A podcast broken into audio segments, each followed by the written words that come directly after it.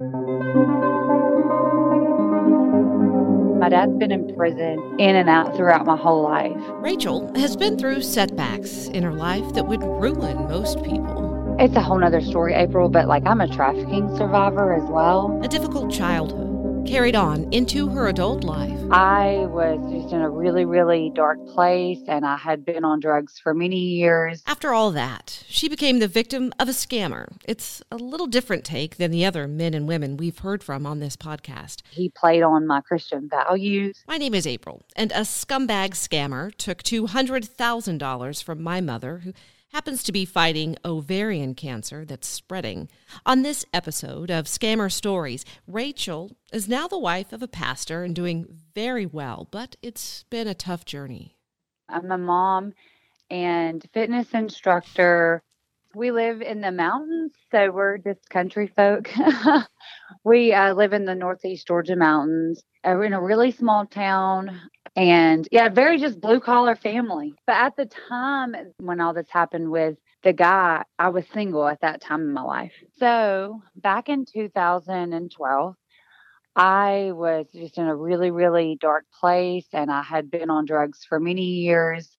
My son at that time was four and he was staying with my mother a lot. And I just saw my life like unraveling and I was losing everything. I decided to go into rehab after coming to this place of like feeling suicidal that that was the only option that I had. And so I went into it was a Christian based like holistic facility so it wasn't like a medical rehab. I gave my life to the Lord and I become a Christian and I was just on fire. I was like the crazy Christian that was the one to tell everybody about Jesus. And I know like Southerners are like known for that, but I just, I had healing and I felt like I had hope and I wanted to share that with everybody. And my heart was so changed. Just, I saw hope in everybody. I just wanted to share that love. So I went through nine months in the program. And when I got out, I got my life on track and I started working. And by the way, whenever I went in, I lost everything car, house, money, every, every bit of savings I had because I couldn't work it from there. And I gave everything up to get my life together so I could be the mom that I needed to be for my son. When I got out, and this was in 2013, I did not go back to my hometown. I moved to a different place and far away, like four hours from home, and just started my life over. And how that happened was just through connections in my church. There was a family who offered to let me stay in their basement to get on my feet. They just heard my story. It's a whole nother story, April, but like I'm a trafficking survivor as well. So, like, you know, when I say I needed to get out of my hometown, like I needed to get away from my abuser that's why I had to completely leave, and which it's good for addicts to just get completely yeah. away. So a friend sent out an email and said, There's this girl, and she doesn't have a place to go. She has a son. She needs to get back on her feet, and she really needs to start over. And this family literally had no idea who I was, did not know my story, but they prayed about it and they said, uh, she can come stay with us. And I showed up at their house and moved in their basement and ended up living with them for three years. And then my son moved in. It was a beautiful time in my life. So I started working, got a job, and I was saving up money to get Zeke and myself and Zeke a place to live. I saved up a good bit of money and I wasn't paying bills. They didn't ask me to pay any bills. My car was paid off. And I was like feeling just really great about life. I still was on this, I call it the Jesus high. Like I tell everybody about Jesus. I have this hope and I want to share that with everybody. And I want to talk about that for a second because Christians, like women, are easily to be taken advantage of because we all want love. And that's just the truth. A lot of women, they desire to be wives, they desire to have children, uh, a lot of women, not all, but also Christians are preyed on because they're known, or a lot of them are known for having very generous hearts. That was me. I would have given anybody, and I still, I'm not jaded by all of this. I still would give the shirt off my back if I needed to. But I've gained wisdom and also having people in your life to hold you accountable. And I still have that. It's like very important to have people in your life to hold you accountable and ask you probing questions, especially when you're single and dating and whatnot. Because I was talking to a man that was in prison. I knew I didn't want to tell anybody that. So I'll back it up and go how we first got in contact. So as I'm living this new wonderful life and I'm just getting custody back of my son, a high school friend of mine contacted me on Facebook Messenger. And it was a guy that I actually was friends with his sister. And I knew that he had some issues. And in school, he was a really good guy and he made good grades and he was a sweet kid. He was younger than me. And I didn't really know all the details of what he had been through, but I knew that his family, um, they had cut him off. I still talked to his sister's son, but like we weren't us, we're grown, you know, we're all doing our own thing. We were talking and he's like, Oh, you're doing so good. I see how you're doing. How did you do it? Your story, you're such a inspiration to me. Just that was the avenue he took to get to my heart, if that makes sense. So like he didn't court me in a way that like men do women you're so beautiful and all those things. It wasn't that. It was like, can you be my friend and just be an inspiration to me and send me Bible verses? Will you send me a Bible? I actually sent him a Bible. And it was things like that. And I have like no problem doing that. I'm glad I sent him the Bible. I'm, I hope he reads it, you know.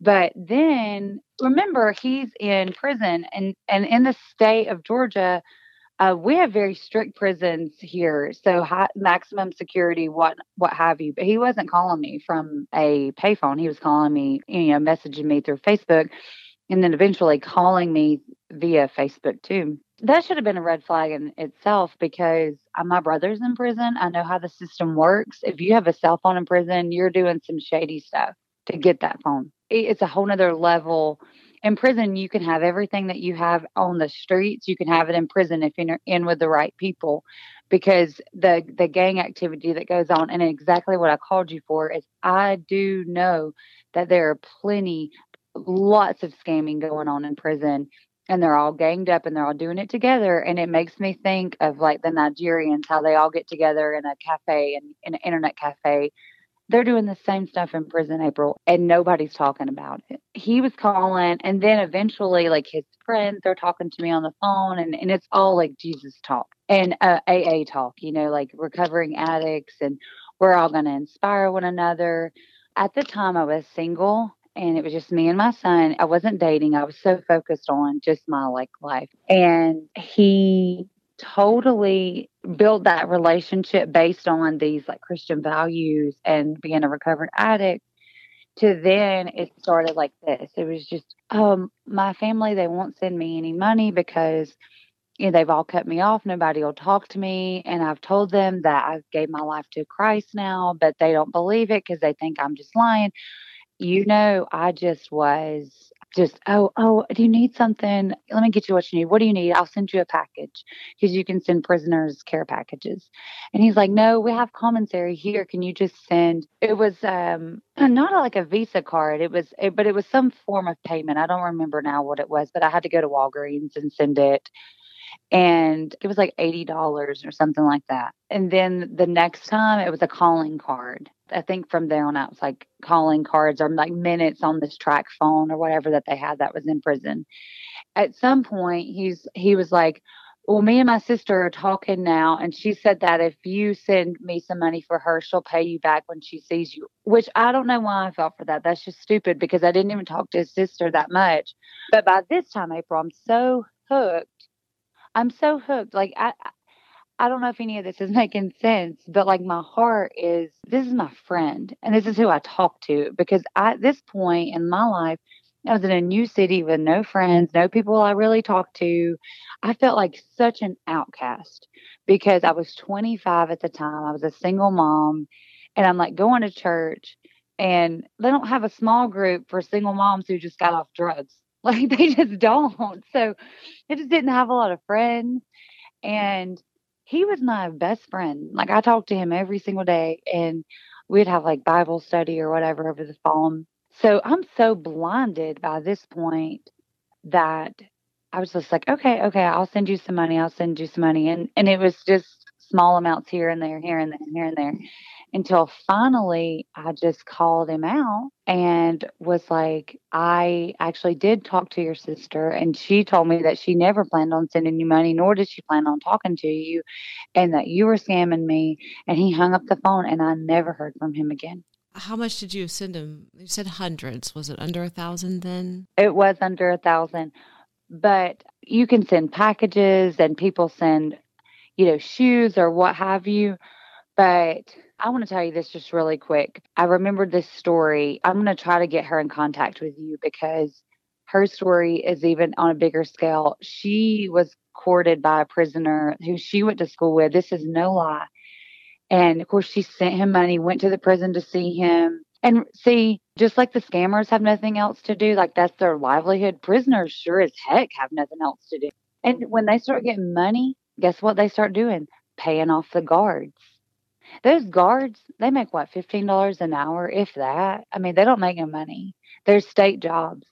And if they can make an extra hundred bucks here, hundred bucks there, just turning a blind eye to a cell phone, that's how they get cell phones. That's how they get drugs. My friend Samantha, she was contacted by a guy who she had a crush on in high school. Like he was the bad boy and he played her like a fiddle. Do you know he continued this scam up until he got out of prison, moved in with her to get on his feet. He used her, he used her up.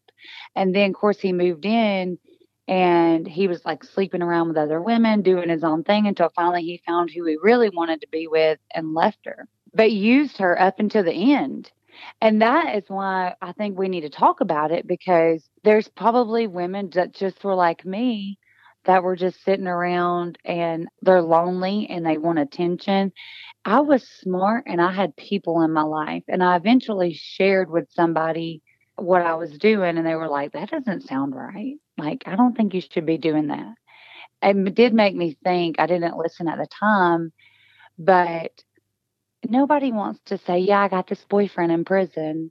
Nobody wants to say that. It's kind of their secret. But I think about the girls who have low self-esteem or or maybe they don't feel like they're pretty or maybe they've been rejected by so many men in the world that you know a guy from high school contacts them and they're like oh well i'll just talk to them and that attention feels so good but prisoners girl they can lay it on thick because just like the scammers if they don't have the right word the guy beside them does mm-hmm. ever since i emailed you i've been thinking oh my gosh I've seen this happen time and time and time and time again. And literally, nobody's talking about it. Nobody's saying anything because it's not your typical Nigerian scammer. It goes to a new level when you start meeting people in person. And see, you can do that in prison because you can go see them in prison. And did you ever do that? I did not, but I came really close to. I was living in Alabama at the time, and he was in Georgia. And so I never could just make the trip, but I had planned on it. And I am so thankful that I got out. And I know that my story isn't as interesting as so many others. But maybe if people could just hear mine, I think they would come forward and be like, oh my gosh, this has happened to me. Because it really took listening to your podcast for me to really kind of just say to myself, okay, Rachel, you were scammed. And here's another thing I had never told anyone. Like I did eventually tell my mentor, but I told my husband. I never told him about it. Which thank God it wasn't as romantic as it he played on my Christian values. Because I don't need to be told I'm sexy. Like I, I'm secure. That would have been more turned off by that. But he played on what he could, which was that being an ex addict or what have you. So, what, how did your husband react then? He kind of was confused because, well, like I said, I have a brother in prison. That's kind of actually my dad and my brother are in prison, but I'm really close to my brother, not so much my dad. So I I have sympathy for prisoners. It's just by the grace of God that I didn't go to prison. But my husband, he come from a mother and a father. He's never even been to jail, and I have been in trouble in my life. And my husband's a pastor. So he really doesn't come from the lifestyle. So he was perplexed by it. He was just kind of like, why didn't you just see right through it? Why did you fall for it? I was like, Nathan, I I don't know. I just at that time I just felt sorry for him. But I don't know that Nathan in his position wouldn't be just as vulnerable at some point.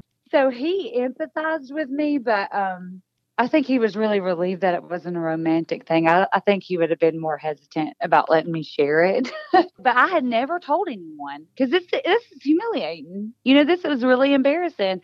I'm 31 years old now, and I realize that me telling you this is beneficial to someone. And so I, I'm able to get over the embarrassment. My hope and my prayer is that other people will hear it and just say, I need to wake up because this could be happening Okay, so you, I'm sure, are familiar with battered woman syndrome. Yeah. This like codependent, I'm going to change him. He's going to change.